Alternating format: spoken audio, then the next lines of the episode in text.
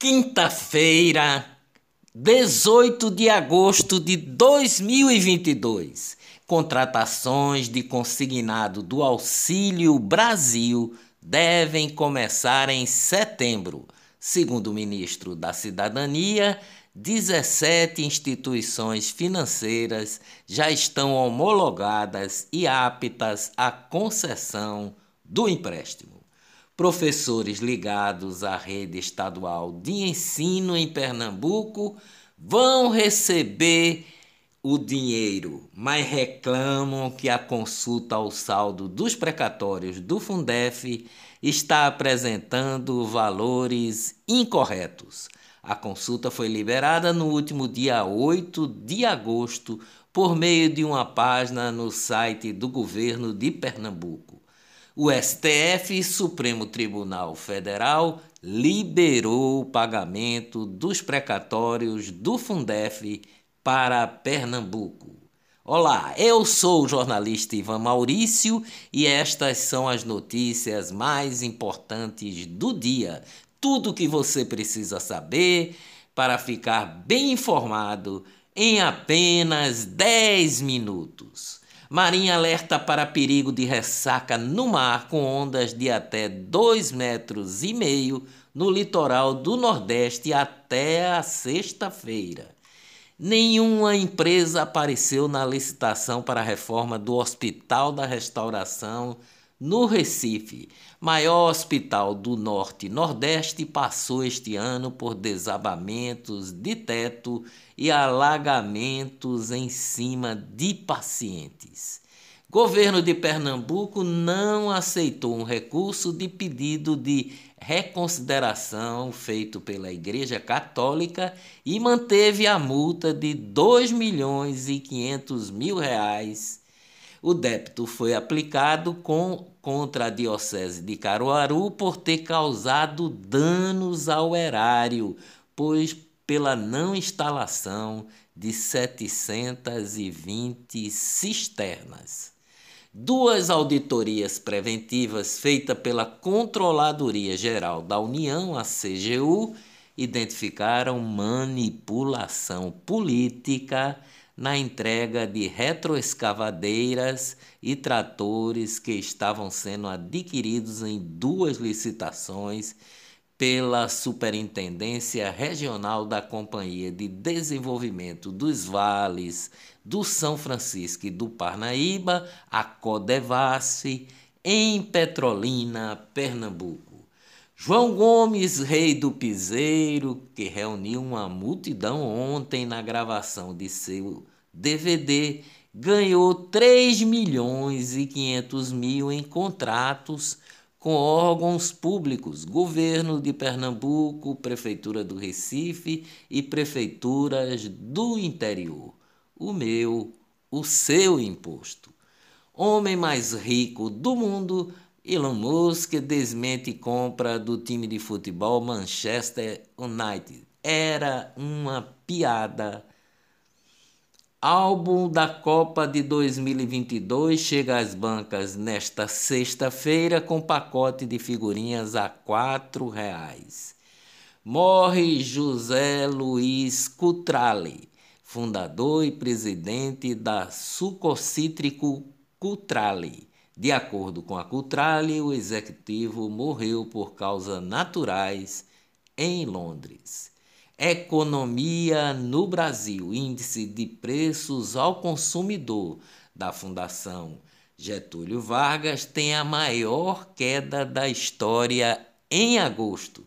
Medido pela FGV, o indicador é semelhante ao IPCA, o Índice de Preços ao Consumidor, e juntou em agosto efeitos de queda dos preços dos combustíveis, de energia elétrica e boa safra de alimentos. Instituição Fiscal Independente, a IFI, do Senado Federal, revisou suas projeções econômicas ontem e anunciou um crescimento do Produto Interno Bruto.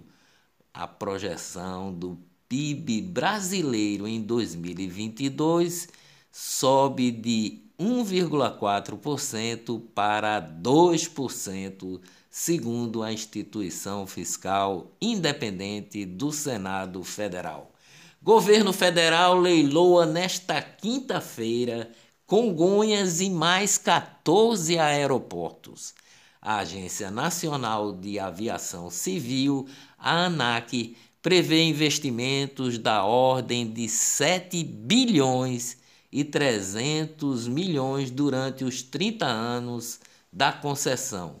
Se os três blocos forem arrematados, o governo federal garantirá uma arrecadação imediata e inicial de ao menos 938 milhões. Economia no mundo. Inflação ultrapassa 10% no Reino Unido e país encara possível recessão. PIB da zona do euro sobe 0,6 no primeiro, no segundo trimestre. A Argentina reduz subsídios e aumenta contas de energia, água e gás. As contas poderão ficar até 150% mais caras para as famílias argentinas. Negócios no Brasil, sinal 5G impulsiona a venda de celulares no Brasil. Segundo o levantamento, o preço médio do dos aparelhos caiu 30% desde o começo do ano. Finanças no Brasil: o dólar subiu ontem para 5,17 centavos e o Ibovespa fechou em alta de 0,17% após a divulgação da ata do Federal Reserve, o Fed americano, que é o banco central de lá. Suas Excelências, licença prêmio de 60 dias, vai pagar 67 milhões para juízes de Alagoas. A Assembleia Legislativa de Alagoas aprovou em segunda discussão um projeto de lei que prevê pagar mais de meio milhão de retroativos para 87 magistrados. Os Supremos da Corte, Ministério Público Federal, MPF, pede prisão e multa de 68 milhões para desembargador e juiz do Tribunal de Justiça de Pernambuco acusados de peculato. O desembargador Adalberto de Oliveira Melo e o juiz estadual Silvio Romero Beltrão Filho, ambos do Tribunal de Justiça do Estado de Pernambuco, estão sendo acusados de desvio de dinheiro público. Os dois foram denunciados pela Subprocuradora-Geral da República, Lindora Maria Araújo. O desembargador e o juiz autorizaram o pagamento a todos os magistrados do Judiciário Pernambucano de férias supostamente não gozadas, retroagindo em alguns casos a 1992. Segundo a denúncia do Ministério Público Federal, alguns magistrados chegaram a receber mais de 600 mil reais. A informação é do blog do Ricardo Antunes. Eleições, candidato ao governo de Pernambuco pelo PSB, Danilo Cabral esteve ontem em Olinda cumprindo a agenda na inauguração do comitê da primeira-dama de Olinda, Cláudia de Lupécio, esposa do prefeito Lupécio.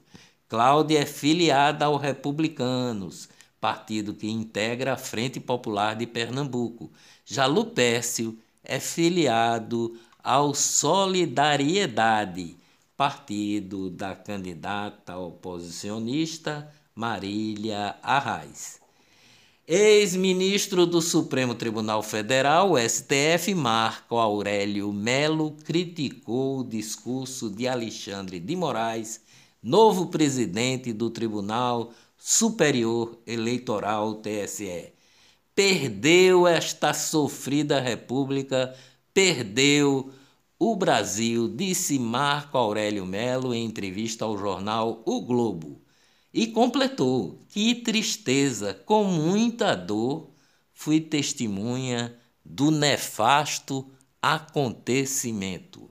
Covid em Pernambuco, máscara de proteção contra Covid deixam de ser obrigatórias em escolas de ensino médio do Estado. Para estudantes de ensino infantil e fundamental, a obrigatoriedade será mantida.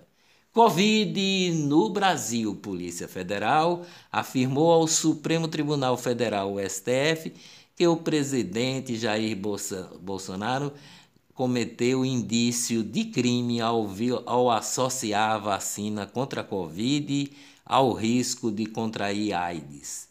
Na época, o presidente se baseou num estudo publicado na revista Exame. Anvisa, a Agência Nacional de Vigilância Sanitária, acaba com exigência de máscaras em aviões e aeroportos.